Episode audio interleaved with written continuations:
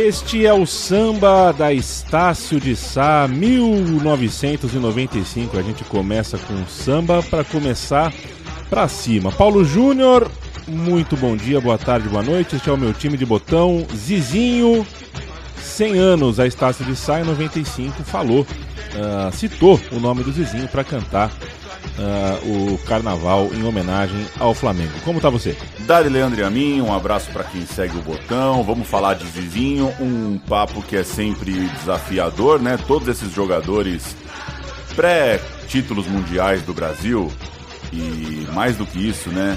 Pré-anos 70, quando a gente começa a ter um campeonato brasileiro, um, um, um calendário que a gente está um pouco mais habituado a, a lidar todos esses jogadores têm uma pesquisa mais difícil, né? Mais desafiadora, né? Pelos jornais, pela cobertura, pela forma com que o futebol era tocado. E falar de seleção brasileira nos anos 40, nos anos 50, é muito, muito interessante. Todo fragmentado, a história toda quebrada, cheio de treinador, cheio de torneio um em cima do outro, convocação uma em cima da outra, e atos gigantescos, né? Meses sem entrar em campo, anos sem entrar em campo, mas muito legal contar essa história, porque nosso público majoritariamente muito jovem, talvez tenha uma ideia assim de Zizinho, Leone, da Zeleno, meio bagunçada.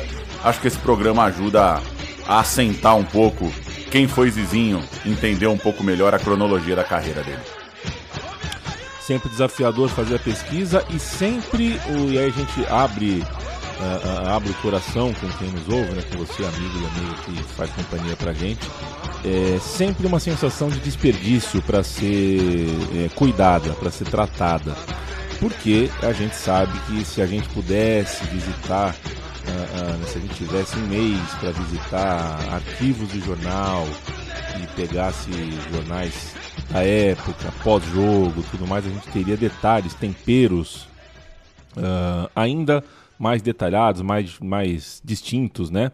Então a gente faz com que a gente tem à disposição, mas a gente sabe que contar uma história uh, dos anos 30, 40, 50 é sempre bancar é, esse, essa lacuna, né? Essa lacuna. A gente sabe que tem aí em registro de jornal, teve na época, principalmente não só de jornal, mas é, quanta coisa não foi falada em rádio e se perdeu, né? E a pois gente não é. encontra esses áudios.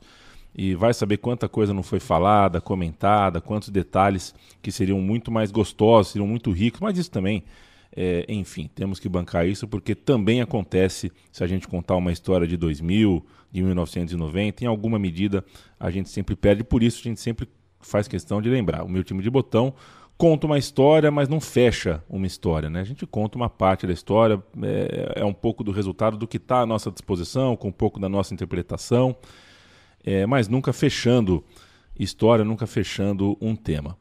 A gente começou com o samba da Estácio de Sá. Naquele ano de 95, a Estácio levou para a avenida a história do Flamengo. O samba citou cinco jogadores na letra, né? A gente ouviu aí. Zizinho era um deles. É, os outros quatro também uh, jogadores icônicos da história do Mengão. Era o ano do centenário do Flamengo, por isso o enredo foi feito em homenagem ao centenário. Em 2021, o que nós temos? O centenário dozezinho.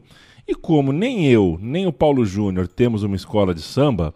E nem teremos e nem teremos, a gente usa o podcast, porque um podcast a gente tem.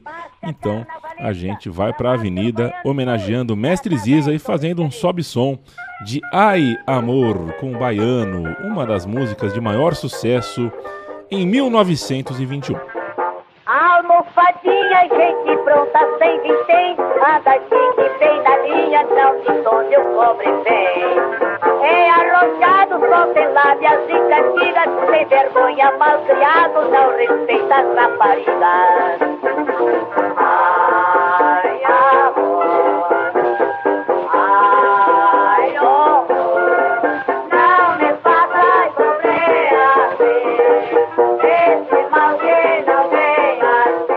programa vai tratar de Zizinho na seleção brasileira, mas a gente começa dando um um rápido giro aqui, passando a ficha corrida do Zizinho. A gente volta um século no tempo, começando aí pelo embalo desse som do baiano, para pisar numa outra época, né? Que começa com uma frase que a gente ainda ouve hoje no futebol. Ei, jogador, corta o cabelo.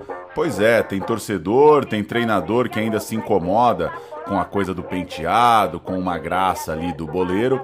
E foi isso que o Zizinho ouviu depois de treinar com os profissionais do Flamengo. Isso era 39. É fácil fazer as contas durante todo o programa. O Zizinho é de 21. E o técnico do Flamengo era o Flávio Costa. O Zizinho foi completar o treino nos profissionais porque o Leônidas tinha se machucado e foi bem. No dia seguinte estava efetivado no elenco de cima, tinha subido desde que desse um tapa no cabelo. Com aquele cabelo não iam deixar ele ficar. Era pressão do futebol que ainda hoje, um pouquinho mais velada, ainda tá viva, né? Ainda tá viva. E que jantar, hein? Imagina Zizinho chegando em casa, acho que morava em Niterói ainda, sei lá. É... Mãe, pai, amanhã vou treinar duas horas mais cedo que eu tô com o profissional. Que, que momento ah, glorioso. E mais, né? Mãe, pai, vou cortar o cabelo.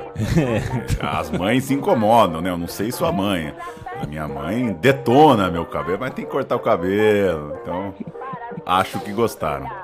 O Zizinho se chamava Tomás Soares da Silva. Nasceu em Niterói. Alegadamente era torcedor do América na infância e se tornaria a partir daquele ano de 39 um profissional da bola. O profissionalismo estava chegando no futebol brasileiro, inclusive naquela década.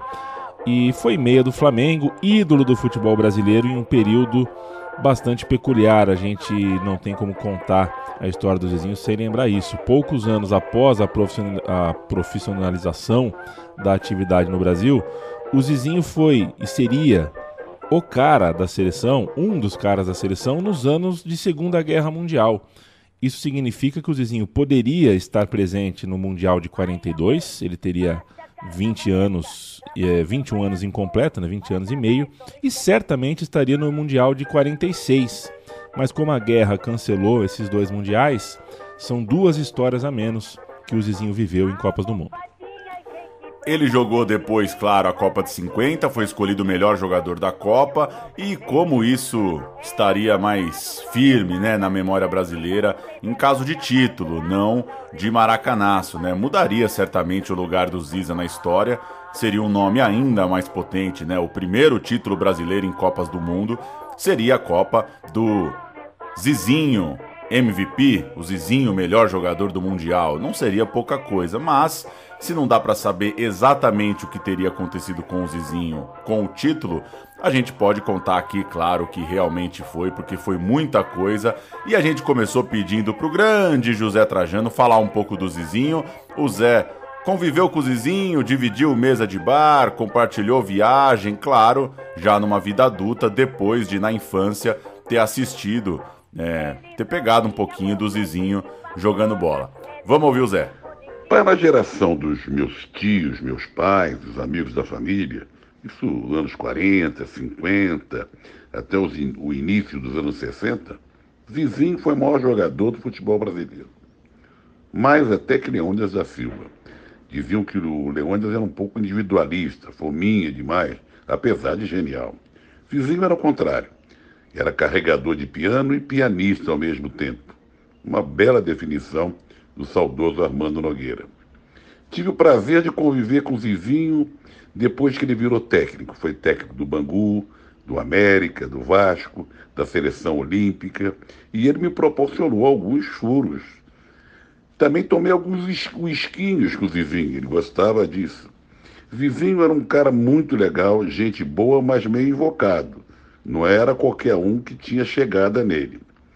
Zizinho também foi é, comentarista de futebol, tinha uma coluna no Jornal dos Esportes, e na Copa de 70 ele foi para o México como jornalista do Jornal dos Esportes. E lá teve um torneio de futebol, fomos campeões, eu joguei de zagueiro, e ele nos ajudou jogando de meia, ao lado do Ademir. Também com o vizinho Ademir, eles tinham por volta dos 40 anos, era muito fácil. Vizinho era um mestre, era o mestre Ziza ser chamado de mestre não é para qualquer um, não. Paulo Júnior, a nota do zagueiro Zé Trajano. Seis. Perfeito. E a nota do amigo Zé Trajano? Mil. Mil. Mil. Um beijo para você, Zé Trajano. É saudade demais de dar um abraço no Zé. E a gente vai fazer o meu time de botão com o Zé Trajano assim que for possível um encontro pessoal, né? A gente tem um roteirinho guardadinho aí, mas a gente não vai fazer por telefone, não, Zé. Até breve. Valeu, Trajano. E bom, uh, a gente vai contar muito da carreira do Zizinho usando como eixo a sua participação na seleção brasileira, né? Esse é o meu time de botão Zizinho 100 anos, Zizinho na seleção.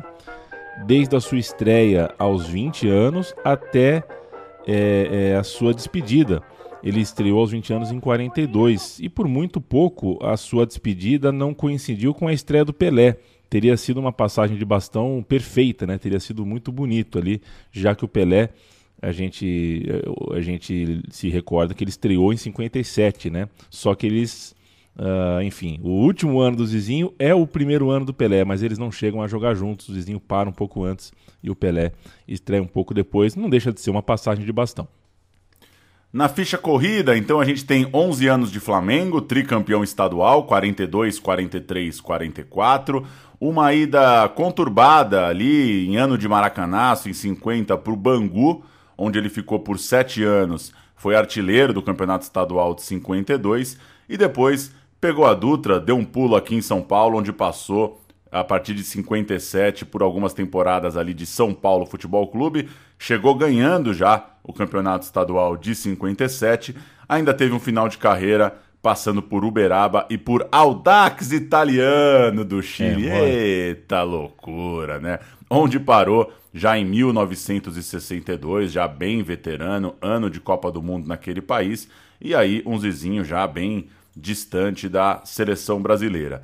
Títulos de maior expressão por clube foram esses quatro estaduais, os três do Flamengo e o do São Paulo. A honraria individual, digamos, mais importante é a escolha de melhor jogador da Copa de 50, mas também tem seu valor ter sido ídolo do Pelé, né? Ter sido um personagem tão forte para o Pelé, ter sido um personagem tão magnetizante, né? De tantos adjetivos bonitos ao longo da carreira. Um artista da bola, um cara que também não deixou sua biografia se manchar depois de parar de jogar. É, e ele. Um ícone. Essa fala do. Essa frase que o Trajano traz do Armando Nogueira é muito boa, né? Pra explicar o Zizinho dentro de campo, né? É, e fora de campo vai dar para sacar um pouco o contexto, a personalidade dele, o jeitão dele pelas histórias que a gente vai contar. Então vamos lá. O botão dos 100 anos do Zizinho joga luz no seu tempo de seleção, 42 até 57 anos que separam a estreia e despedida dele com a camisa amarela, que era branca no começo dessa história. No caminho a gente também vai falar dos seus uh, momentos pelos clubes brasileiros e a gente ouve agora Monarco, um mito da Portela cantando a capela o samba que fez para o Zizinho. Desejo que tu vás ao centenário, não encontre adversário que venha te impedir. Tu, com tua grande habilidade, teu futebol de verdade, pelo Flamengo foste estri. Lembro dos meus tempos de menino, Jurandir, Nilton e Quirino, juro que não esqueci. Lembro dos meus tempos de menino, Jurandir, Nilton e Quirino, juro que não esqueci. Não esqueci, nem esquecerei jamais. Ó oh, mestre Ziza, velho amigo Tomás, com teu estilo que até Danilo elogiou. Munici acha perilo pra ser goleador. Hoje o sambista, com emoção, presta esta homenagem de coração. Presta esta homenagem de coração. É isso aí. O Ziza merece muito mais. Então vamos embora. Zizinho na seleção brasileira. A gente começa com uma parte 1 que vai de 1942 até 48.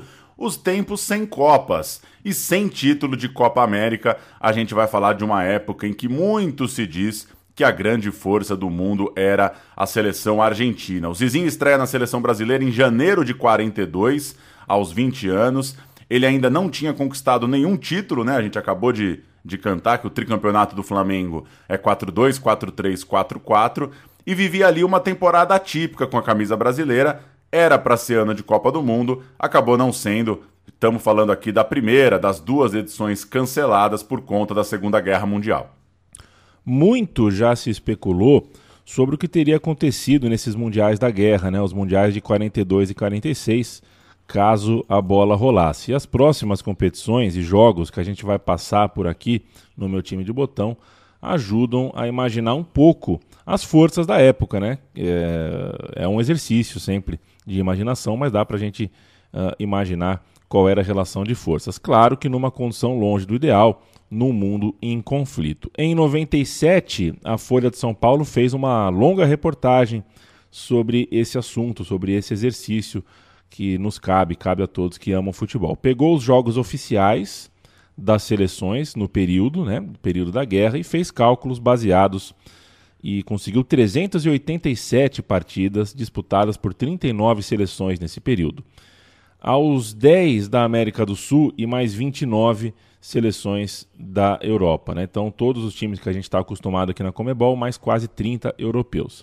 Fez tipo um ranking da FIFA, com, cruzando esses resultados, é, pontuando as partidas, criando um cenário hipotético, que é o seguinte: uma Copa de 42 realizada na Argentina, hipoteticamente, que havia se candidatado no mundo real, né, na, na, na, ela era postulante a sediar era um país neutro no conflito, fora da Europa, poderia ter sido lá, e contradição e estrutura também para sediar o torneio. E uma Copa de 46 que seria feita em Portugal, imaginando é, ali um, um, um, retorno na Europa. Né? Foi um país, né? Portugal não foi atingido pela Segunda Guerra, ter, seria uma Copa ali já no momento.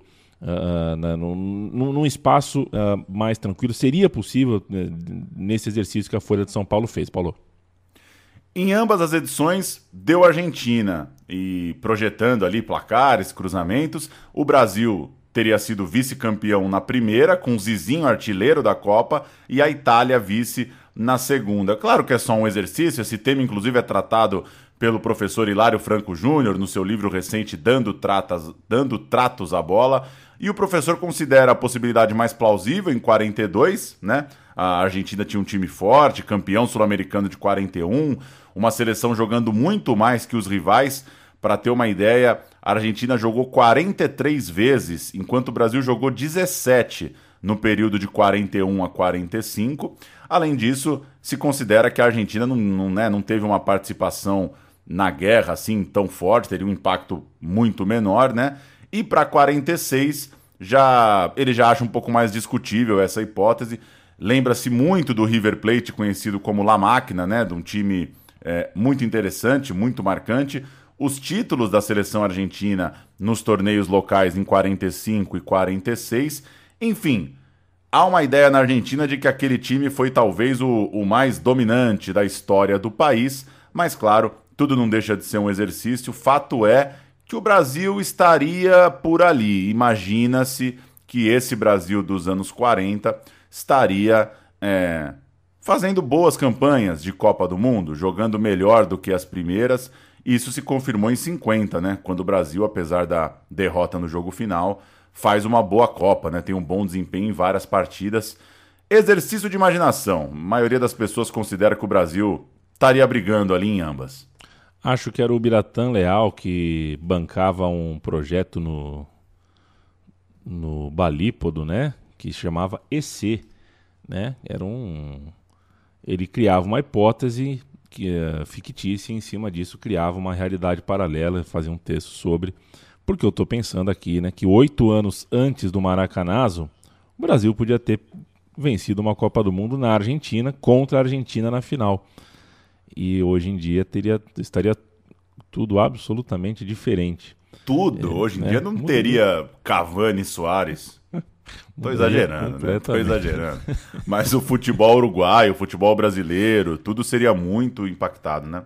Exato. Vamos para 42 então, mais especificamente falar do Sul-Americano de 42, no qual o Brasil ficou em terceiro lugar e o Zizinho fez seis partidas. O Brasil chegou nessa década, nos anos 40, tendo vencido só duas edições do Campeonato Sul-Americano, que hoje a gente conhece como Copa América é, tinha terminado em primeiro em casa, em 1919, com uh, o advento ali, com a construção das Laranjeiras, tudo bonitinho, e em 22, ainda no rescaldo do título de 19, enquanto o Uruguai já tinha sete conquistas e a Argentina cinco taças na prateleira, além do Peru, que foi campeão uma vez. Em 1941, a Argentina foi a campeã na contenda sul-americana disputada no Chile, um torneio que o Brasil não foi.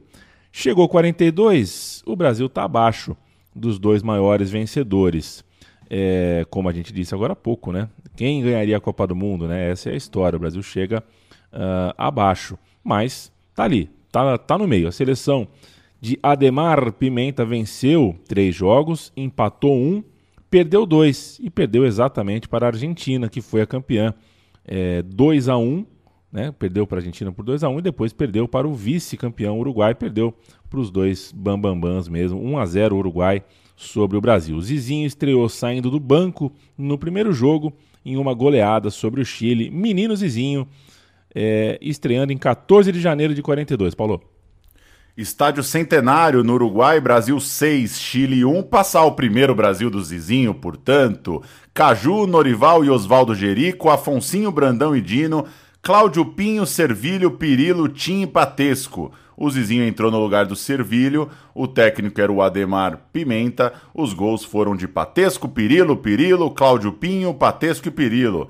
Triplete do Pirilo. O Zizinho virou titular na sequência da, dessa competição, da Copa América, do Sul-Americano, e marcou seu primeiro gol na goleada sobre o Equador, passar o primeiro. Primeira linha de frente do Zizinho titular na seleção tinha Cláudio Pinho, Zizinho, Pirilo, Tim e Pipe. O técnico Ademar Pimenta, como já falamos, Brasil 5, Equador 1, dias depois da estreia, isso já é 31 de janeiro de 42 lá no Estádio Centenário de Montevidéu, como você já falou. É, esses campeonatos, a maioria deles sem final, né? Meio num esquema hexagonal, Isso. né? Coisa do uhum. tipo. Então, basicamente, quando você perde para Argentina e Uruguai, você não vai terminar na frente, né? É muito difícil que com duas derrotas você saia com o título. Vou dar uma rápida passada por alguns destaques desse primeiro elenco da vida do Zizinho na seleção. O Silvio Pirillo era parceiro do Zizinho no Flamengo, um dos maiores artilheiros da história do clube, campeão também pelo Inter, pelo Penharol, pelo Botafogo e depois técnico. Ele é o cara que colocou o Pelé em campo pela primeira vez na seleção lá em 57 contra a Argentina. O goleiro reserva dessa seleção, o Aimoré, é o Aimoré Moreira, ele mesmo, depois seria técnico da seleção, campeão do mundo em 62. O goleiro titular, o Caju, é quem dá nome ao CT do Atlético Paranaense. Olha lá, o CT do Caju, goleiro histórico do Furacão, era o goleiro dessa seleção brasileira dos anos 40. Cláudio Gerente é o maior artilheiro da história do Corinthians, jogador bem conhecido, mas principalmente pela torcida do Alvinegro. Domingos da Guia, aí sim, talvez seja o nome mais famoso do grande público dentro dessa geração, um dos grandes defensores da história do futebol, craque no Bangu, no Vasco, no Nacional, no Boca, no Flamengo, no Corinthians. É o é talvez o nome mais forte aqui desse desse momento do começo do Zizinho na seleção, pelo menos em termos de projeção e lembrança das gerações mais atuais. Jaime de Almeida é um meia icônico da história do Flamengo, pai do Jaime de Almeida, esse que foi técnico do Flamengo outro dia. Patesco, nome que talvez muita gente não conheça, era um descendente de família polonesa, um ponta que jogou as Copas dos anos 30, era um remanescente ali das Copas de 34 e 38. Esse elenco tinha também o Russo, um dos grandes nomes da história do Fluminense, um inclusive conhecido por ser um raro jogador não nascido no Brasil e convocado para a seleção. Ele nasceu na Argentina, era filho de judeus ucranianos, acabou crescendo no sul do Brasil. Tim, que eu citei aí na escalação, é o Tim mesmo, Elba de Padua Lima, campeão por onde passou, depois foi técnico de Copa do Mundo também pela seleção do Peru. Enfim, nomes conhecidos aí de uma história brasileira pré-Pelé, né? Pré-títulos mundiais, alguns jogadores grandes referências de seus clubes, né? Gente que tá até hoje marcada aí na história de grandes camisas do Brasil. Vamos a 1945, foram nove partidas do Zizinho, o Brasil vice no Sul-Americano daquele ano, vice-campeão sul-americano de 45 e campeão da Copa Roca daquele ano. Copa Roca que nada mais era do que um tira-teima, né? Um contra. Brasil, um contrinha, é, um contrão, na verdade, e volta contra a seleção argentina. E a gente pula para 45 porque a seleção não jogou em 43. Não teve jogo. Né? Não teve jogo. Você fica pensando, ah, mas bateu recorde de gol, não sei o quê. A seleção não jogou. Se você estava voando em 43, fez o melhor ano da sua vida, a seleção não jogou. Então, então não, não jogou, não fez gol. Depois fez só dois amistosos em 44. Ou seja, em dois anos, em 24 meses, o Brasil jogou duas partidas e voltou para valer as competições só em 45. O ano em que Zizinho jogou essas nove partidas com o Scratch. Nova tentativa sul-americana, vice-campeão, perdeu por 3 a 1 para a Argentina e ficou só um ponto atrás dos vizinhos. Esse elenco já tinha ao lado do vizinho alguns dos que seriam seus parceiros na Copa de 50. É o caso de Jair Rosa Pinto, Ademir Menezes e tinha uma figura importante que viveu esse período sem Copas do Mundo, né? Que é o Heleno de Freitas, homem que já virou até filme no nosso país, um grandíssimo personagem, jogador, um dos artilheiros, inclusive, dessa competição de 45, com seis gols. E a gente canta aqui a ficha de uma dessas partidas de 45, goleada sobre o Equador, 9 a 2. É por isso que era difícil perder para a Argentina, empatar com o Uruguai e ser campeão. Porque Equador, Chile, Colômbia era praticamente certeza de vitória, né? Não tinha né, muita, muito obstáculo no caminho, não. 21 de fevereiro de 45, Estádio Nacional do Chile, vem o Brasil com Oberdan, Domingos da Guia e Newton, Biguá, Rui e Alfredo, Tesourinha, Zizinho, Helena de Freitas, Jair Rosa Pinto e Ademir Menezes. Eu tenho certeza que é um timaço. Nossa Senhora. Loucura, hein? Que isso, Flávio Costa era o técnico, gols de Ademir Ademir, Heleno Heleno, Zizinho Zizinho, Jair Jair e Ademir. Que doideira. Combinaram, né? Combinaram, fez um. Combinaram. Aí o próximo era do Ademir de novo, o décimo, e aí o Heleno podia fazer o décimo primeiro. Esse time com o Heleno em campo é considerado um dos grandes ataques da história da seleção, pelo menos um dos times mais famosos da seleção. Juntar Zizinho, Jair, Ademir, Tesourinho, Heleno. Apesar de ser só é, um ano e meio mais velho que o Zizinho, o Heleno viu a carreira decair muito antes, né? Em 48 ele deixa o Botafogo, praticamente dá adeus uma sequência na seleção brasileira, né? Não chega inteiro para beliscar uma Copa de 50. Ainda jogou no Boca, no Vasco, no Júnior de Barranquilla, no Santos, no América. Pouco antes do Mundial, dizem que quase saiu na mão com o Flávio Costa, que era também técnico da seleção e depois de uma derrota, é, desceu a lenha. De, depois de uma derrota, não, depois da derrota para o Uruguai no último jogo da Copa de 50, o Heleno é um dos caras que não alivia, né? Desceu a lenha naquele time, disse que se tivesse lá as coisas seriam diferentes, reclamou dos brasileiros frouxos, falou em entrevista o Heleno, né? Que é, a gente sabia como jogava o Obdúlio, você não pode deixar o cara crescer no jogo daquele jeito, coisa do tipo. O Heleno foi um grande corneteiro do Maracanaço. Não aliviou, não.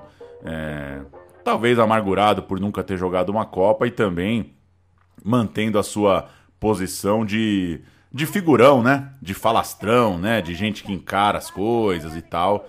O Heleno não aliviou. E já que você cantou a ficha da, do Sul-Americano, eu vou cantar o da Copa Roca, porque depois veio uma taça a Copa Roca, o desafio contra os argentinos em três jogos. O Brasil perdeu no Paquembu por 4 a 3 ganhou em São Januário por 6 a 2 grande vitória do Brasil sobre a Argentina, e ganhou de novo em São Januário no jogo 3, 3 a 1 Isso já é dezembro de 45 e o time brasileiro é mais ou menos o mesmo levantando a Copa Roca. Ari, Rui Domingos da Guia, Norival, Zezé Procópio, Jaime de Almeida, Zizinho, Eduardo Lima, Heleno de Freitas, Ademir Menezes e Chico.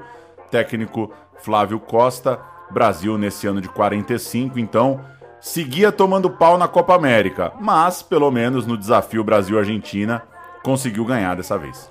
Agora você vê como a gente compra umas brigas é, que a história não sustenta às vezes, né? É, de toda a crítica que se faz ao que se convencionou e hoje se convencionou de maneira torta a, a chamar de futebol moderno, né? A crítica ao futebol moderno é algo muito mais econômica, empresarial do que propriamente em relação a penteados, cores de chuteira, embora seja também em alguma parte. Mas você pega essa seleção do Brasil de, 50, de 45, né? E quem critica jogadores com nomes é, compostos, né? É, ah, o jogador hoje, o cara se chamava Gasolina, é, hoje ele se chama, jogaria como Edson Nascimento.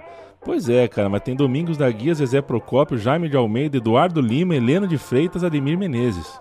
É mais de metade do time aí com nome e sobrenome, isso em 45. Então é, é, bom formatar bem as nossas brigas, né? Porque até porque a gente não tem muito tempo para perder, não. A Copa do Mundo daqui a pouco é de dois em dois anos e a gente não tem muito tempo para perder com briga, com briga besta, não. A gente está perdendo uh, o mais importante aí do, do futebol. Estamos perdendo essa briga. 1946. Heleno joga sete vezes. Zizinho seguiu firme nesses anos sem Copa do Mundo e jogou os sete jogos. É, ele jogou sete, a seleção também jogou sete, ele estava presente em todas em 1946. Foram dois duelos contra o Uruguai, válidos pela Copa Rio Branco, que era a Copa Roca com os caras lá, né? Copa é. Roca com o Uruguai virava Rio Branco, em que o Brasil perdeu a taça. Então o Brasil foi vice da Copa Rio Branco, que significa também último colocado. E depois, mais cinco jogos no hexagonal do Campeonato Sul-Americano. A Copa América é, tinha, né, reunia seis times, todos contra todos. Foi disputado na Argentina e o Brasil, mais uma vez, viu a Argentina ser campeã, ficou com o segundo lugar. Sobre o mestre Ziza, vale um destaque na goleada sobre o Chile, disputada na cancha do São Lourenço, no Evo Gasômetro. Ele meteu quatro gols na vitória por 5 a 1 pediu música na Rádio Nacional e o cacete, um espetáculo, mas na final. O que se viu no Monumental de Nunes foi talvez o Brasil e a Argentina mais tenso de toda a história é um jogo icônico para a história dessa rivalidade. Vamos primeiro com a ficha, depois o Paulo conta a história. 10 de fevereiro de 46, Núñez, bairro bonito, viu, Paulo? Agradável. É, bairro bonito. Aliás, enquanto você falava ali goleada sobre o Chile no Novo Gasômetro, é. o Brasil nunca mais jogou nesses outros estádios argentinos, né? É, o Maradona mandou em 2009 o Brasil jogar em Arrodito, em Rosário, né? Ah, teve o jogo em teve Rosário, né? É, que o Luiz Fabiano é... e o Kaká acabaram com o jogo. Lembrei que até foi claro, foi, foi tema de uma, de uma né? Tirou o jogo de Buenos é. Aires, né? Mas doido, Exato. doido. Eu colocaria a seleção, você falou agora há pouco, eu tava pensando, eu colocaria a seleção para jogar em São Januário. Só não te interrompi para não Pra não avacalhar, Só mas... Firma sede logo, né? É, a seleção brasileira joga em São Januário. Clássico no Maracanã. Pronto. Era Pronto, o que eu faria. Acabou. Boa. Argentina 2, Brasil 0. O Brasil jogou com Vaca. Não, essa é a Argentina, pelo amor essa de é Deus. Argentina. Vaca, Salomão e Sobreiro. Fonda, Strembel e Pessia. Vicente de la Mata. Esse devia bater, hein? Vicente de la Mata. Norberto El Tucho Mendes. Adolfo Pederneira, Adolfo Pederneira grande, Ángel Labruno, grandíssimo e Feliz Lustô, uma eminência. O técnico Guilhermo Stabile, o Brasil jogou com o goleiraço Luiz Borracha, Domingos da Guia Norival, Zezé Procópio, Danilo, Alvim e Jaime, depois Rui na linha média, e no ataque Tesourinha, depois Eduardo Lima, Zizinho, depois Ademir, Heleno de Freitas, Jair Rosa Pinto e o potente e brioso Chico. Na ponta esquerda, o técnico Flávio Costa. Dois gols do Mendes, Argentina 2 a 0 Paulo. E a história é a seguinte: primeiro os times estavam mordidos do jogo de dois meses antes, o do título da Copa Roca que a gente contou agora. E o bicho pegou naquele dia, o jogo foi pegado. O argentino, o Batalheiro, fraturou a perna numa disputa com o Ademir de Menezes as versões são muito divergentes, claro. Os relatos brasileiros falavam do lance acidental, falaram que o zagueiro veio tomar a bola e levou a pior, deu azar ali no lance. Na imprensa argentina, ele dizia que sofreu um pontapé com o lance já resolvido, indicou uma agressão proposital. Falou: ó, os brasileiros lá em São Januário vieram para me quebrar mesmo, e, e isso ficou Isso ficou ali no, no imaginário daquele jogo de São Januário no final do ano anterior.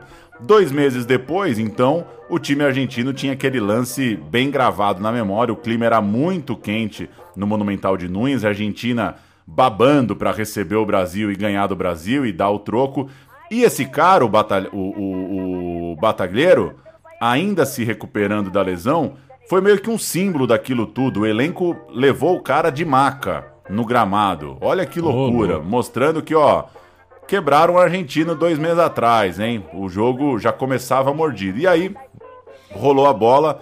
Logo no comecinho, Danilo e o Labruna trocaram empurrões depois de uma falta. O jogo estava quente. Pouco depois, o pior, o Salomão fraturou a perna numa dividida com o Jair Rosa Pinto. Aí o tempo fechou. O, o argentino foi afastar, é, se tirando, né, se atirou numa bola para a bola estava meio viva. Ele esticou a perna para tirar e o brasileiro hum. chegou de sola. E aí ele encheu o pé na sola do Jair Rosa Pinto e fraturou a perna. O pau quebrou, claro que não viram de imediato que o cara quebrou a perna, ele ficou lá no chão e o pau quebrou numa briga generalizada. O jogo ficou parado por mais de uma hora e aí os relatos são uma loucura. No Globo do dia seguinte, o Zizinho tem lá a frase do Zizinho: Eu tenho família, não é justo que eu volte para ser massacrado.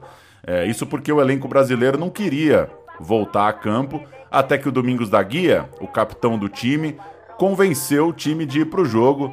É, a frase do Domingos é a seguinte no jornal: Vamos para o campo e seja o que Deus quiser, disse o capitão brasileiro no vestiário. Ou seja, climão. Aí o, a história termina da seguinte forma, né? O, o jornal relata a treta assim, abre aspas para o texto do Globo do dia seguinte. Fato é que até a hora da interrupção da luta pela invasão de campo e agressão a Chico por policiais e populares, o nosso time estava atuando de certa forma até melhor que os argentinos, tanto que eles já tinham concedido quatro corners contra nenhum dos nossos. Essa insegurança, fruto natural da intimidação de um time que estiver exposto à fúria de torcedores descontrolados, sem poder contar com a proteção do policiamento. Nessas condições, não se poderá considerar um fracasso a atuação brasileira. Fecha aspas. O jornal contextualizando, né? O clima ficou tão duro para o jogo que, que aliviou ali, né? O Brasil não tinha condições de fazer um jogo muito melhor. Na volta do jogo, o árbitro, o Nobel Valentin, expulsou o Chico de um lado e o De La Mata do outro, que você. Você cantou hum, na escalação outro, que, o, que o Vicente era sangue não ruim, né? Quebrou o pau, todo mundo saiu na mão, ele deu um vermelho para cada lado. E aí o Mendes fez um gol ainda antes do intervalo, depois fez outro gol no segundo tempo. Brasil foi vice de novo, perdendo por 2 a 0 para a Argentina. E uma coisa curiosa é nessa viagem que começa um namoro entre Heleno de Freitas e Boca Juniors, né?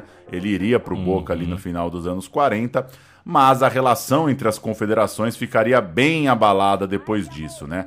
A Argentina não veio para a Copa América de 49 aqui no Brasil, aquela crise conhecida. É, uns jogadores foram para uma liga colombiana que não era vinculada à FIFA, numa greve de jogadores. A Argentina entrou numa crise por ali.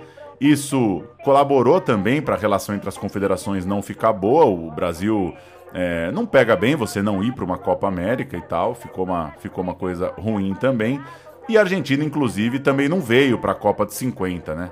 Então, junta essa treta com a greve de jogadores, com a ausência nos campeonatos, foram anos de é, diplomacia abalada entre confederações do Brasil e da Argentina muito porque o pau quebrou no Monumental de Nunes e os argentinos deram um troco. E aí agora, Leandro, grifo meu, o Heleno que cornetou a final de 50, tava em campo, né?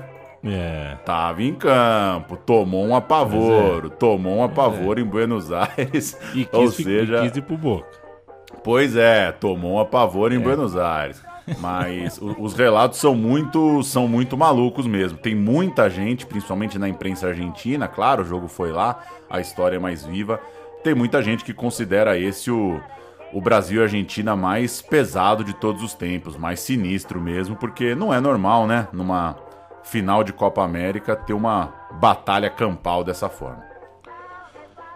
E um abraço, historiaça, né? Primeiro, isso aqui, isso é uma historiaça. Isso merece merece materiais robustos. E um abraço pro Felipe Sema, com quem jogamos bola e dividimos a vida há tanto tempo, né, Paulo? Você tem uma coisa que ele detesta é ouvir dentro de um campo de jogo alguém falar, pô, eu tenho família. fala, então quer dizer que quem não tem família é um primitivo, né? Quem é. não tem família Só pode, pode dar cotovelada no escanteio quem não tem família. Não tem família. Se eu não tiver mãe, pai, vô e vó, pode me bater, chutar minha cabeça? Que porra é essa?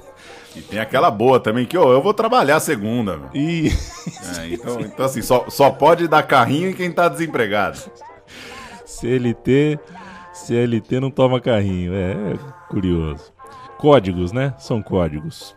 Vamos para fazer uma parte 2 aqui, vai, vamos nessa. Continuar a história do Zizinho, vamos para 49,50. O Brasil é campeão sul-americano, mas o Maracanazo é, faz com que essa conquista meio que suma na nossa cabeça. Primeiro, 49. O Brasil faz sete jogos até ser campeão do Sul-Americano. Pouco futebol de seleções, né? Em 47, também em 48, em 49 vem a Copa América disputada no Brasil sem a Argentina, como o Paulo já citou. E foi a grande chance para recuperar o título depois de quase 30 anos. O Brasil só ganhava em casa, né? É, e, enfim, estávamos com a campanha de 22 e também de 19 ali pingando no, no, no, na chamada histórica ali, né? De novo, uma oportunidade de ganhar em casa. E o Brasil não só ganhou, como atropelou aquele time que já tinha o Barbosa, goleiro, seis meses mais novo que o Zizinho, né? O Barbosa era recém-campeão sul-americano pelo Vasco em 48. Uma das histórias que um dia pinga aqui no meu time de botão também. O zagueiro Mauro Ramos de Oliveira, novinho, novinho, 18 anos, o imberbe Mauro Ramos de Oliveira, que depois seria bicampeão do mundo com a seleção em 5-8 e em 6-2. E um time bem mais parecido com aquele que a gente veria na Copa de 50 um ano depois. Em casa, o ataque funcionou muito bem. O Brasil fez 9 no Equador, 10 na Bolívia, 5 na Colômbia, 7 no Peru e despontava para ser campeão uh, soberano, com folga, dando gargalhada, com o cigarrinho no canto da boca quando enfrentou o Paraguai na rodada final. Tesourinha abriu o placar. Como seria o Tesourinha na Major League Soccer, Paulo? Qual seria o, o, a tradução? Você sabe? Eu não vou fazer isso, eu vou manter o Inha. Inha, perfeito. Tesourinha abriu o placar, mas os visitantes viraram nos 15 minutos finais. Olha o Paraguai aí. Papelão, hein? Papelão, não pode, né? Dois é pro um, Paraguai. É um, é um mini, é um, é, um, é um jogo parecido com o do Uruguai, né? Pois é, um ano antes. pois é. Pois é, tem tem semelhança completa ali no placar. Talvez no, o Paraguai, claro, bem mais fraco que o Uruguai, mas a surpresa grande da mesma forma. Então o torneio precisou de um jogo extra para ser definido. Três dias depois, São Januário. E aí, ufa, o Brasil sobrou. Vira 3, acaba 7. O Brasil é campeão sul-americano de 49 em 11 de maio com 7 a 0 sobre o Paraguai. Loucura, né? Porque assim, é, é para quem talvez não pescou, como a gente falou, é pontos corridos, né? Então, o Paraguai ganhando do Brasil, ele igualou o Brasil em pontos, vai pro jogo extra. Ou seja, o Brasil jogava pelo empate nesse, nesse Brasil e Paraguai da rodada final. Uhum. Então você joga pelo empate, toma a virada no fim. E aí no jogo extra é 7 a 0 7 a 0 Ou seja, tinha uma diferença entre os times, né? É, é provavelmente o time deu uma largada no, no final do jogo ali para é. tomar o 2 a 1 E teve torcedor indo embora do estádio gritando o time de pipoqueiro. E tá? nunca mais volto. Nunca, nunca mais, mais volto. volto. É, será... nunca até apareceu o Maracanã com um milhão de lugares, aí o cara foi, né? Barbosa, Augusto e Mauro Ramos, Eli, Danilo Alvim e Noronha, Tesourinha, Zizinho, Ademir Menezes, Jair Rosa Pinto e Simão o técnico Flávio Costa. Os gols do 7 a 0 foram de Ademir Ademir, Tesourinha Ademir, Tesourinha Jair e Jair. Chegamos bonitões, Pauleta. 1950, o Brasil chegou em ano de Copa em casa, bonitão na fita. Pois é, Brasil finalmente campeão da América em 49 e no ano de 50 perderia a Copa do Mundo, ganharia a Copa Rio Branco. Primeiro lembrar que o mundo se rendeu àquele time de 50. Aqui eu vou trazer alguns trechos tirados do livro Veneno Remédio, livro do grande Zé Miguel Wisnik, que ajudam a ilustrar um pouco o impacto daquele time. Disse o escritor inglês Brian Glanville, abre aspas para ele. A intrincada e elétrica combinação de seu trio central avançado, Zizinho, Ademir e Jair, era devastadora. Um movimento era especialmente inusual e efetivo. Para variar o método normal de ataque, passes curtos alternados com bolas em profundidade, agudamente anguladas para as pontas, às vezes com mais de 20 jardas. Ademir atrasava para o dominador Bauer. Esse esperava com os pés sobre a bola, enquanto Zizinho, com seu jeito relaxado e quase displicente, trotava de volta como um cão obediente para tomá-la do companheiro. Descrevendo aí a, a jogadinha do Brasil, né? Dá no Bauer, o Zizinho vem atrás para armar o jogo. Vou jogar mais um, um parágrafo aqui tirado do livro do Wisnik o Willy Mazel, do World Sports de Londres. Ele afirmou que o Zizinho era um gênio próximo da perfeição. E o Giordano Fattori, da Gazeta dello Sport de Milão, é, tratava mais ou menos do mesmo ponto. Abre aspas para o italiano. No jogo Brasil-Espanha, viu-se tudo o que se poderia imaginar teoricamente em futebol. Houve ciência, arte, balé e até jogadas de circo. Mas entre todos os 11 jogadores dessa equipe mágica do Brasil, um estava em relevo. Era Zizinho, o mestre da esquadra. Seu futebol fazia recordar Leonardo da Vinci criando obras-primas com os pés na imensa tela do gramado do Maracanã. Ou seja, pagação de pau absurda para o time brasileiro. O chileno Pepe Navas dizia que a máquina esportiva construída pelo Flávio Costa, entre os monumentos do Brasil moderno, junto do Cristo Redentor e dos arranha-céus de Copacabana. Era muita, é, era um elogio grande para aquele time do Brasil, porque tudo estava armado para o Brasil ser campeão. Essa história todo mundo já conhece, né?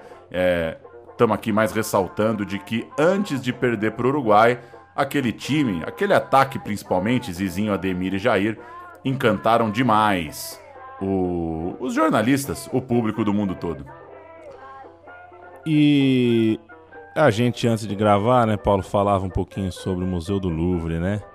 É. É, se, se, você for ao Museu do Louvre, explore bastante o Museu do Louvre, porque ele é grande para chuchu, você não vai conseguir é, acompanhar tudo que tem lá dentro. É, mas dá um pulinho no banheiro do Louvre para dar uma olhada. O tamanho. Ah, é uma coisa impressionante, um suntuoso banheiro do Louvre. É, vamos ouvir o, o, Zizinho, que já foi ao Louvre, foi ver a Mona Lisa, né? ele já foi comparado ao Leonardo da Vinci. É, e qual, é para quem que é mesmo esse material, Paulo? Para o Museu da Pessoa, um depoimento para o Museu da Pessoa. Para o Museu da Pessoa, o Zizinho fala sobre essa comparação é, de, não deve ser deve ser algo de muito gostoso ser comparado ao Leonardo da Vinci.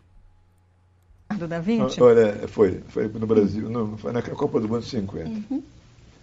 E tem um jornalista, eu estava lá na, na tem um jornalista, esse, esse, essa história de Sotainha deve, deve ser no meu livro também. Uhum. Eu estava um dia numa, num barzinho lá, na, lá, na, lá, lá em Niterói, um aquele barzinho bem, bem, bem aconchegante, pouca gente. E chegou um amigo meu e disse assim, eu li um jornal ontem, rapaz, se dizia, te, te meti o cacete. Por quê? Pô? Não fiz nada nessa semana ninguém. Eu falei para ele. Ele disse, não, é uma comparação que fizeram o Leonardo da Vinci, ele disse, bota desse tamanho, ué, porque ele não esculhambou o cara que escreveu, que escreveu o artigo, né? era, um, era um italiano, de, de, de, não é que escreveu esse artigo. Não foi um brasileiro, não, foi um italiano. E, e, o outro disse que, que não era um jogador de futebol, não é? que eu era um gênio, que era uma coisa tipo, difícil, que foi um inglês que falou isso, não foi também um brasileiro. Então, porque eu, eu, que eu, vou, eu, vou, achar que esses caras fizeram mal, fizeram algum mal a mim? Não, pô. Agora, você estava numa festa tão gostosa. Nosso uísque serve, o uísque serve nessa casa gostoso, o salgadinho serve nessa casa estava tão gostoso, e tudo aqui é gostoso ver você como estragar nossa festa com uma notícia dessa. Não é? Então tá, tá eu, tá eu, tá uma fotografia aí, e o Tino, nós estávamos até no, no, no, Museu de Louvre, nós estávamos olhando a Mona Lisa, né, nessa fotografia, né?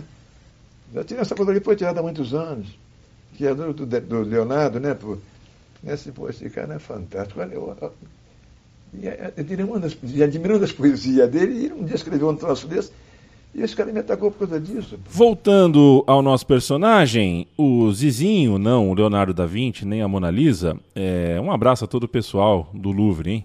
É, o Zizinho estava machucado, não jogou nas duas primeiras partidas, mas entrou na equipe contra a Iugoslávia. Marcou nessa ocasião contra os iugoslavos um gol inesquecível. Escreveu o Eduardo Galeano sobre esse gol. Vamos abrir aspas para o Eduardo Galeano no livro Futebol ao Sol e à Sombra.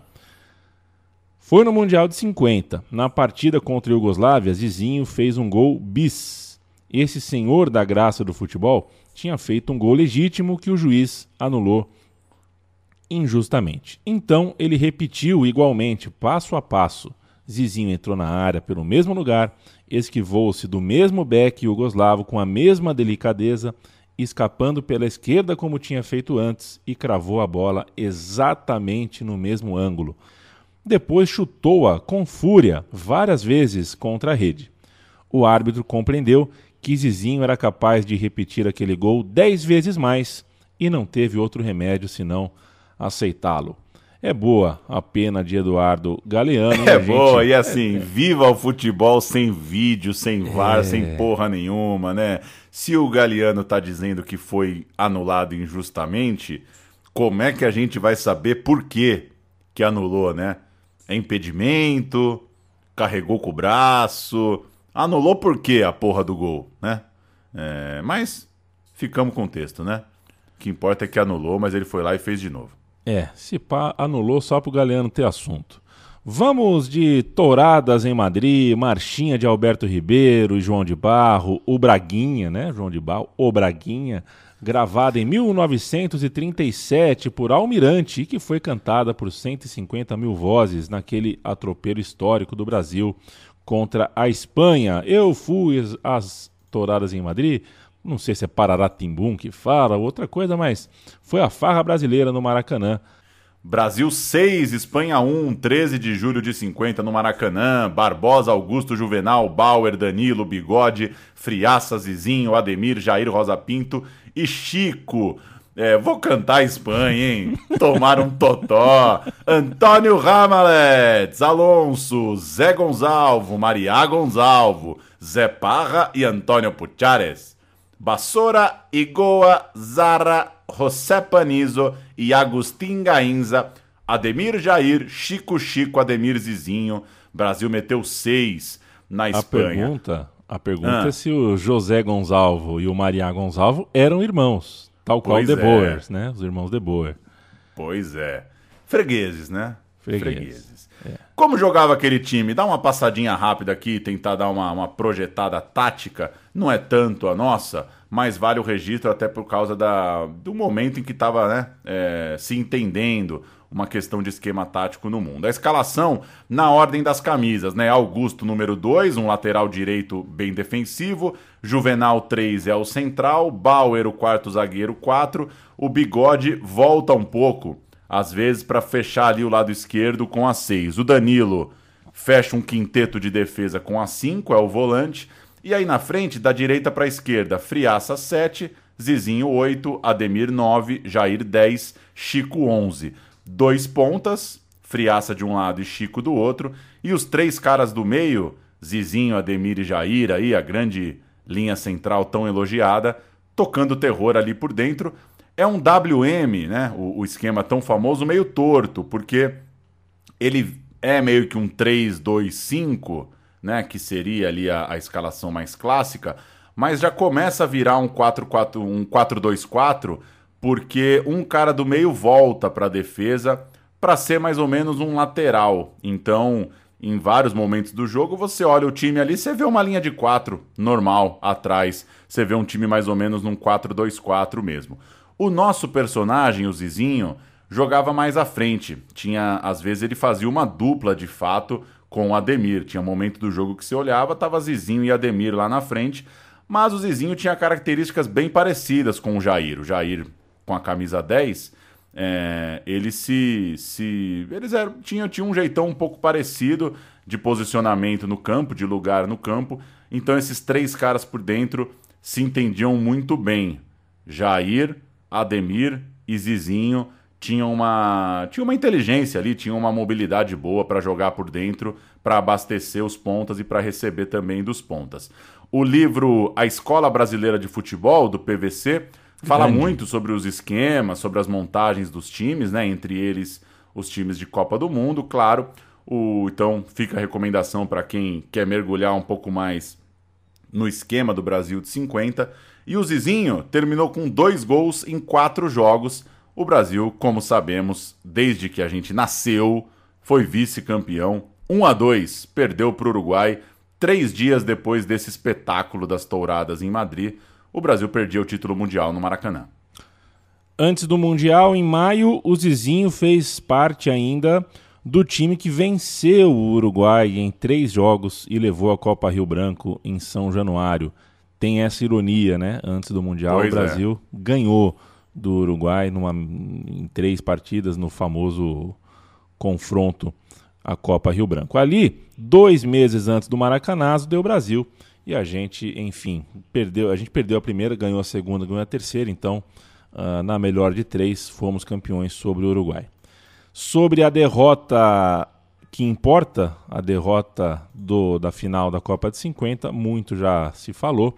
E o Zizinho dizia que o Barbosa morreu por conta da pressão da imprensa sobre aquele jogo. Né? Ele era bem enfático em dizer que, mesmo em vida, o Barbosa ah, morria um pouco a cada dia por causa do, da maneira como ele foi tratado depois daquele jogo. No livro eh, Futebol Brasil em Campo, livro do Alex Belos, o autor conta, né? Caíram em cima do Barbosa sempre. Isso é abrindo aspas, tá? Caíram em cima do Barbosa sempre. Não só ele, Bigode também. Bigode não saía de casa, só ia a dois lugares: a minha casa e a do Ademir. Eu convidava ele para uma festa e tinha que prometer que ninguém na festa ia falar de futebol. Daí, saiu do Rio e foi morar em Minas. Saiu de Minas porque ficavam enchendo o saco dele falando de Copa. Foi para o Espírito Santo. Juvenal foi para a Bahia e nunca mais voltou. Nunca me responsabilizaram. Os outros eram mais humildes. Comigo, respondo na hora. Isso é, Esse é o Zizinho meio que- dizer. Esse final é bem interessante, né? Ele dizendo que acha que por ser. Talvez por ser mais durão, por ter uma fama de. de. O Trajano fala no áudio, né? O Zizinho era gente boa, só que também. é, Não pisa não é todo mundo Não é todo mundo que chega batendo papo e tal. É, ele tinha essa impressão que talvez encheram menos o saco dele porque ele não ia deixar barato, sabe? E com certeza tem isso, né? Com certeza tem isso. A gente sabe que tem tem tem, tem gente que apanha mais porque revida menos. A gente sabe que no futebol isso acontece sim, acontece mesmo. E acontecia no passado também.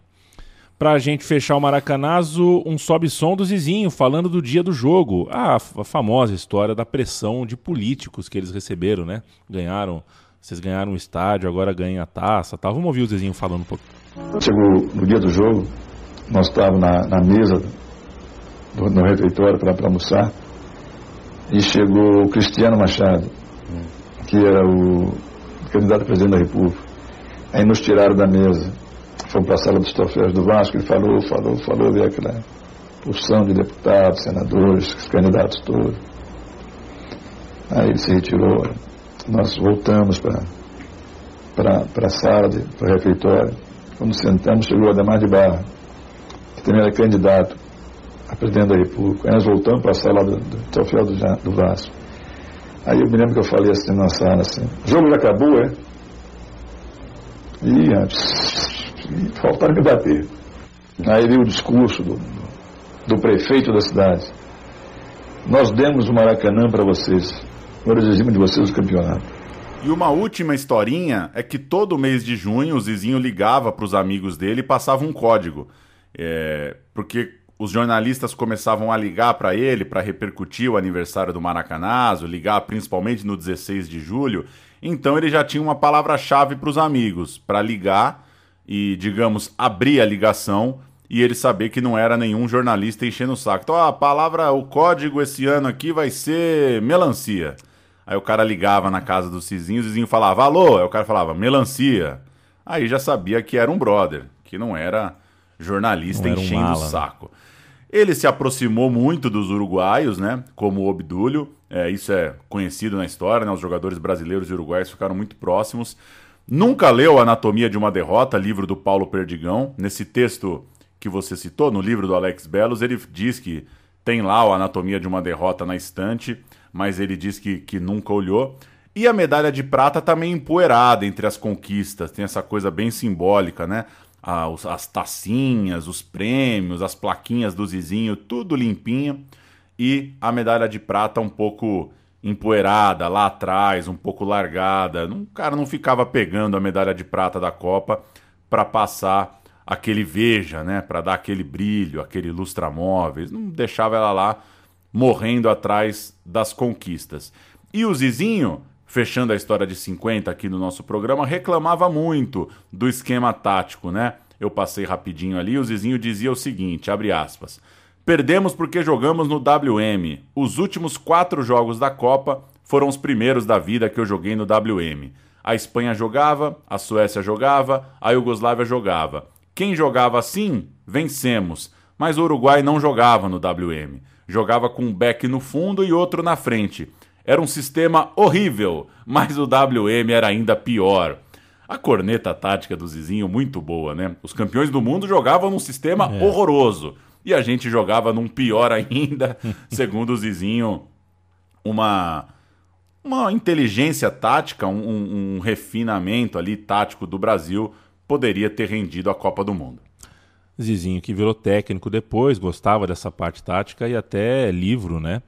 É, com o seu grifo tem ah, registros táticos. Vamos fazer um outro recorte aqui que compreende os anos de 51 até 54. Tempo de ausência, tempo de volta, tempo de conflito. É, vamos lá, 1952.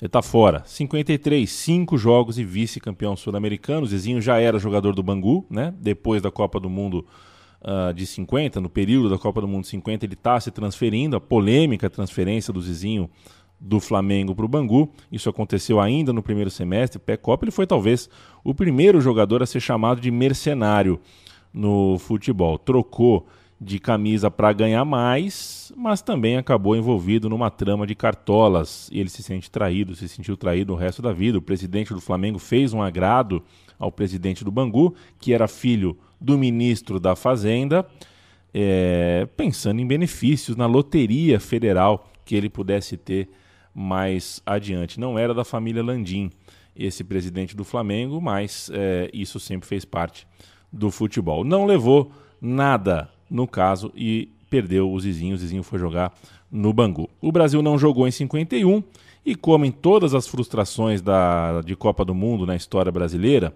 os veteranos perdem um pouco de espaço. Né? A cada traulitada, na hora de olhar para o próximo ciclo, os veteranos ah, saem porque parte da resposta que a gente entende está na renovação da, na juventude e tudo mais. Nem Zizinho, nem Jair jogam o Campeonato Pan-Americano de 52 num elenco que já tem alguns jogadores, já tem gente como Djalma Santos, como Newton Santos, como Didi, jogadores que são efetivamente parte da, do nosso melhor momento de todos os tempos, né? 58 para frente. A justificativa é que esses jogadores eram individualistas, né? Os jogadores mais velhos, e a geração deles já estava passando.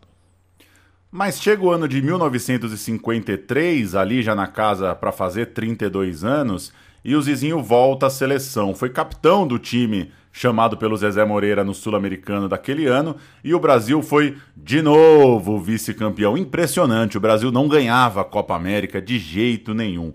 Ele jogou cinco dos seis jogos, fez um gol na vitória por 3 a 2 sobre o Chile, mas dessa vez a seleção perdeu o jogo de desempate para o Paraguai que saiu com o título. O pior é que não tinha Argentina na disputa. A gente falou ali antes, né? A Argentina viveu uns anos meio difíceis, teve um hiato ali na seleção e era uma boa chance do Brasil finalmente ganhar uma Copa América fora do país, mas não conseguiu. Perdeu, mesmo sem a Argentina, não deu para o Brasil. Zizinho, capitão do time, cantar rapidinho aqui o time de 53. Vitória sobre o Chile com gol do Zizinho no Estádio Nacional de Lima, lá no Peru. Castilho, Djalma Santos, Pinheiro, Newton Santos, Danilo, Bauer, Juninho Botelho, Didi, Baltazar, Zizinho e Pinga. Os gols de Juninho Botelho, Zizinho e Baltazar começa a ter uma mistura, né? Entre jogadores com mais cara de 50 com jogadores que a gente já vai. É, já começa a ligar mais a uma era Pelé ali na frente. Mas. E, e aí, ah. né, Paulo, tem, tem um, é uma observação é, que o, a mesma resposta que você encontra para tirar um jogador né, já com 30 anos, ah, ele é individualista, já está passando, é mais ou menos, é a mesma pessoa que volta como capitão, né? Pois Você é. vê como o debate com a seleção brasileira, ela tem idiosincrasias que, que passam de geração para geração mesmo. A gente acha que a resposta é sacar e a mesma pessoa de repente vira a resposta para voltar como capitão. E todo pós-copa é a mesma coisa, né? Escolhe é. uns dois ou três ali que não vão jogar nunca mais. Mas ali a grande história desse sul-americano de 53, além do vice-campeonato, é que a relação deu ruim. É, começou meio estranho, Zezé Moreira alegou problemas para viajar e mandou seu irmão no lugar, o Aimoré Moreira, foi de técnico. O treinador interino, mais o chefe da delegação, que era ninguém mais ninguém menos que Zé Lins do Rego, entraram em conflito com o Zizinho. Eles achavam o Zizinho um rebelde, isso porque o Zizinho, como líder do time, foi o representante do elenco numa conversa sobre a premiação. A história é que os caras estavam um pouco é, é, irritados, incomodados com o fato da premiação da Copa América 53 ter um valor inferior ao trabalhado no, no Pan-Americano de 52. Então, ficaram ali putos com o Zizinho, né? Pô, tá querendo mais grana, não sei o quê. E com dores musculares, ele não topou tomar uma injeção para jogar a partida final contra o Paraguai teve esse, essa, esse, esse conflito também com a comissão médica ali da seleção. Acabava o Sul-Americano de 53 com um papo de que o Zizinho não jogaria nunca mais na seleção. Um clima de banido, passou uns 32 para 33 anos, é, 31 para 32 ali naquela altura, já era, não vai ter mais Zizinho. Essas histórias estão muito bem contadas pelo João Máximo. Ele fez uma série bem legal no Jornal o Globo em 2014. Quem tiver curioso aí, só jogar João Máximo, Globo, Copa 2014 e tal. Textos bem legais sobre as andanças da seleção brasileira. E eu fecho essa parte 3 para te entregar para a parte 4, parte final, é, ressaltando que então em 54, ano da Copa do Mundo, o Zizinho não vai para as eliminatórias, e também, claro, não vai para a Copa. Clima de fim da linha, clima de que, pô, Zizinho, quem viu, viu, ficou fora da Copa, ficou fora das eliminatórias, não jogou na seleção em 54, então se o Zizinho é de 21, ali ele tinha 33 e ele estava descartado totalmente da seleção brasileira. Nosso último recorte é olhando para 58, mas com o pé em 55. A gente começa em 55, ano no qual Zizinho fez um jogo e foi campeão da Bernardo O'Higgins, que é a Copa Roca com o Chile, né? Ou Copa... Pô, podia ter, não todos contra todos aí, cada Paraguai um, cada... no caso, né? Com o Paraguai, perdão, cada é. cada confronto com a sua com com, com o seu nome aí. 55, um ano meio caótico, quatro jogos e quatro treinadores. A seleção brasileira tinha perdido completamente a mão, né, ainda pirando com o Maracanazo e com o que aconteceu na Copa de 54. É, aí foram quatro jogos, quatro treinadores. Zé Moreira, Vicente Feola, Flávio Costa e Oswaldo Brandão. Peneira, Dois... né? Como é que é? É uma, pe... é uma peneira de é técnico, peneira. né? Exato, peneira. É um reality show. Dois jogos pela Taça Bernardo Rings, dois jogos pela Taça Oswaldo Cruz em setembro e novembro. Zizinho volta aos planos, volta para o radar, mas volta naquelas, né? É um coadjuvante, de luxo, mais coadjuvante, um veterano mais coadjuvante, participa de só um desses jogos, o 3 a 0 sobre o Paraguai no Maracanã. Ele sai do banco, marca duas vezes e o Brasil dá a volta olímpica, campeão da O'Higgins. Escalado com em 13 de novembro de 55. Veludo, Paulinho de Almeida, Pavão, Newton Santos, Ósimo, Dequinha Sabará, Didi Vavá, Pinga e Escurinho entraram Walter Marciano, que jogava um futebol de outro mundo, e Zizinho. É, o técnico era o Flávio Costa. 1956. O Zizinho volta com mais força para a seleção. É, campeão da Taça Oswaldo Cruz, campeão da Copa do Atlântico. O ano de 56 foi cheio na seleção, a seleção fez mais de 20 jogos, o que não era comum isso, nessa época, né? A seleção tem uma, uma excursão grande é, nesse período. O Zizinho não vai, ele também fica fora do Sul-Americano, fica fora de um Pan-Americano que o Brasil vai com uma seleção gaúcha, um elenco só de jogadores dos times gaúchos. Mas é um ano cheio, mais de 20 jogos, e o Zizinho jogou amistosos no segundo semestre. É, no fim das contas, ele faz sete jogos nessa temporada, o que foi importante. É, acabava com uma ideia de banimento de anos antes. E todo mundo achava que nunca mais o Zizinho ia jogar na seleção. Ele tem esse joguinho de 55 que ele vai bem, faz os gols contra o Paraguai no Maracanã e tem até uma sequência ali em 57. Fez dois gols Jogou muito em Assunção, é, num título da Copa Oswaldo Cruz contra o Paraguai. Fez também um gol contra o Uruguai no Maracanã, pela Copa do Atlântico. E meteu dois no Morumbi, um amistoso em 8 de agosto de 56, ano anterior à chegada dele ao São Paulo Futebol Clube. Ele metia a caixa no Morumbi. É isso, ainda faltam dois anos para a Copa do Mundo. O Zizinho tá lá, né? não é o cabeça da seleção, longe disso, mas ali em um terço dos jogos na temporada, mais ou menos. É, não vai para tal da excursão na Europa, que é muito falada, muito lembrada, mas joga amistosos no segundo semestre. Aquele Brasil de Gilmar, de Jalma Santos, Chico Formiga, Zózimo, Newton Santos, Edson, Zizinho, Canário, craque Canário, Gino Orlando, Pepe, seu Pepe e Luizinho, técnico Flávio Costa. Dois gols do Zizinho, dois gols do Pepe. 4 a 1 para o Brasil na Tchecoslováquia. Então agora, Leandro Amin, quando alguém te perguntar no bar, teve um Brasil de Zizinho e Pepe? Teve. Teve. Teve um Brasil de Zizinho e Pepe, hein? Teve um Brasil de Zizinho e Pepe. Terminava 56 dando uma pinta de que ainda podia ser importante para uma nova geração da seleção brasileira.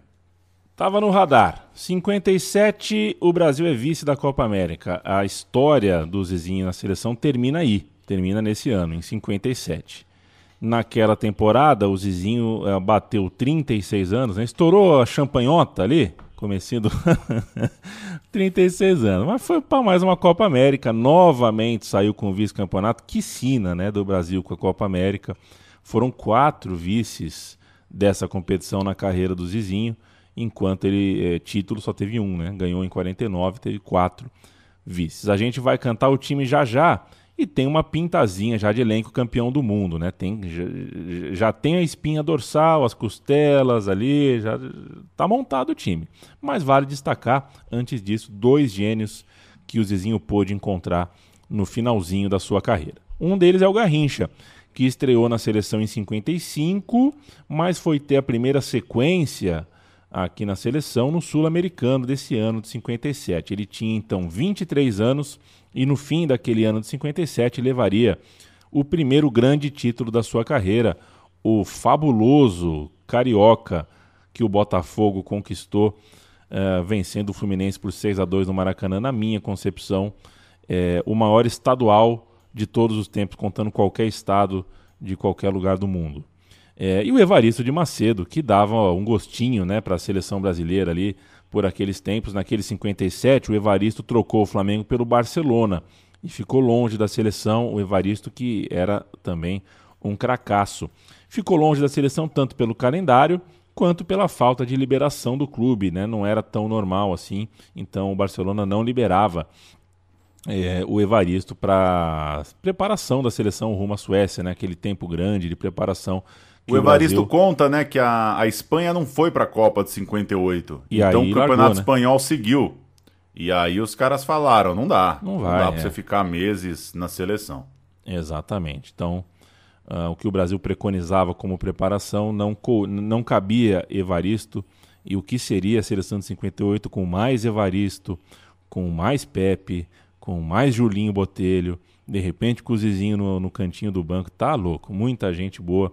E a ficha de um jogo histórico para a gente passar 57 aqui. A única vez que um cara marcou cinco gols pela seleção brasileira. E este alguém Evaristo de Macedo. Brasil 9, Colômbia 0, 23 de março de 57. Gilmar, Djalma Santos, Edson, Zózimo e Newton Santos. Roberto Belangero, Didi, Zizinho, Joel, Evaristo e Pepe entraram Garrinche, Cláudio. 5 do Evaristo, 2 do Didi. Zizinho e Pepe fecham o placar e a gente ouve um áudio da TV Cultura revisitando o jogo e descrevendo o gol de Zizinho e outros lances com a participação do mestre Zizo. Zizinho e Didi eram dois diabinhos no ataque do Brasil, para desespero dos colombianos. Era bola de lá para cá e sempre um arremate perigoso. Didi, liso como o quiabo, saía sempre da marcação adversária como bem queria. E para chegar ao sexto gol brasileiro,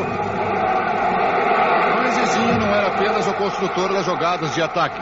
Também queria seu nome entre os goleadores desta partida histórica do Brasil. Faltavam cinco minutos para o final.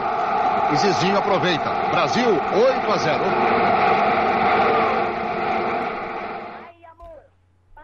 O Pelé estrearia pela seleção na sequência, já sob o comando do Silvio Pirillo, e o Vicente Feola viraria o técnico do Brasil no início de 58 para ser o comandante do primeiro título mundial. Dizem que o Feola até pensou no Zizinho no Mundial, mas vai saber também, né? Ele já estaria perto dos 37 anos e acabou ficando para trás. Fato é que a última vez do Zizinho na seleção brasileira é então a Copa América de 57, um ano antes do rolê histórico na Suécia. Aquele período foi bem bagunçado. Eu trouxe aqui um parágrafo dessas colunas do João Máximo para ilustrar como foram anos é, bagunçados, caóticos da seleção brasileira. Abre aspas para o texto do João. Para dirigi-la nos 48 jogos, são 48 jogos da queda de 54 à estreia em 58, foram sete treinadores diferentes. Houve uma seleção só com profissionais do Rio, outra só com os de São Paulo, uma terceira só com os de Porto Alegre, uma quarta só de jogadores do América e do Bangu, tão pouco respeitada que a irreverência do torcedor a batizou de seleção suicida foram dois sul-americanos perdidos: o de 56 em Montevidéu, ganho pelo Uruguai, e o de 57 em Lima, vencido pela Argentina. Ou seja, tempos em que o Brasil tomou pau de novo nas edições de Copa América e que teve dificuldade, é, não dá nem para chamar de ciclo direito, né?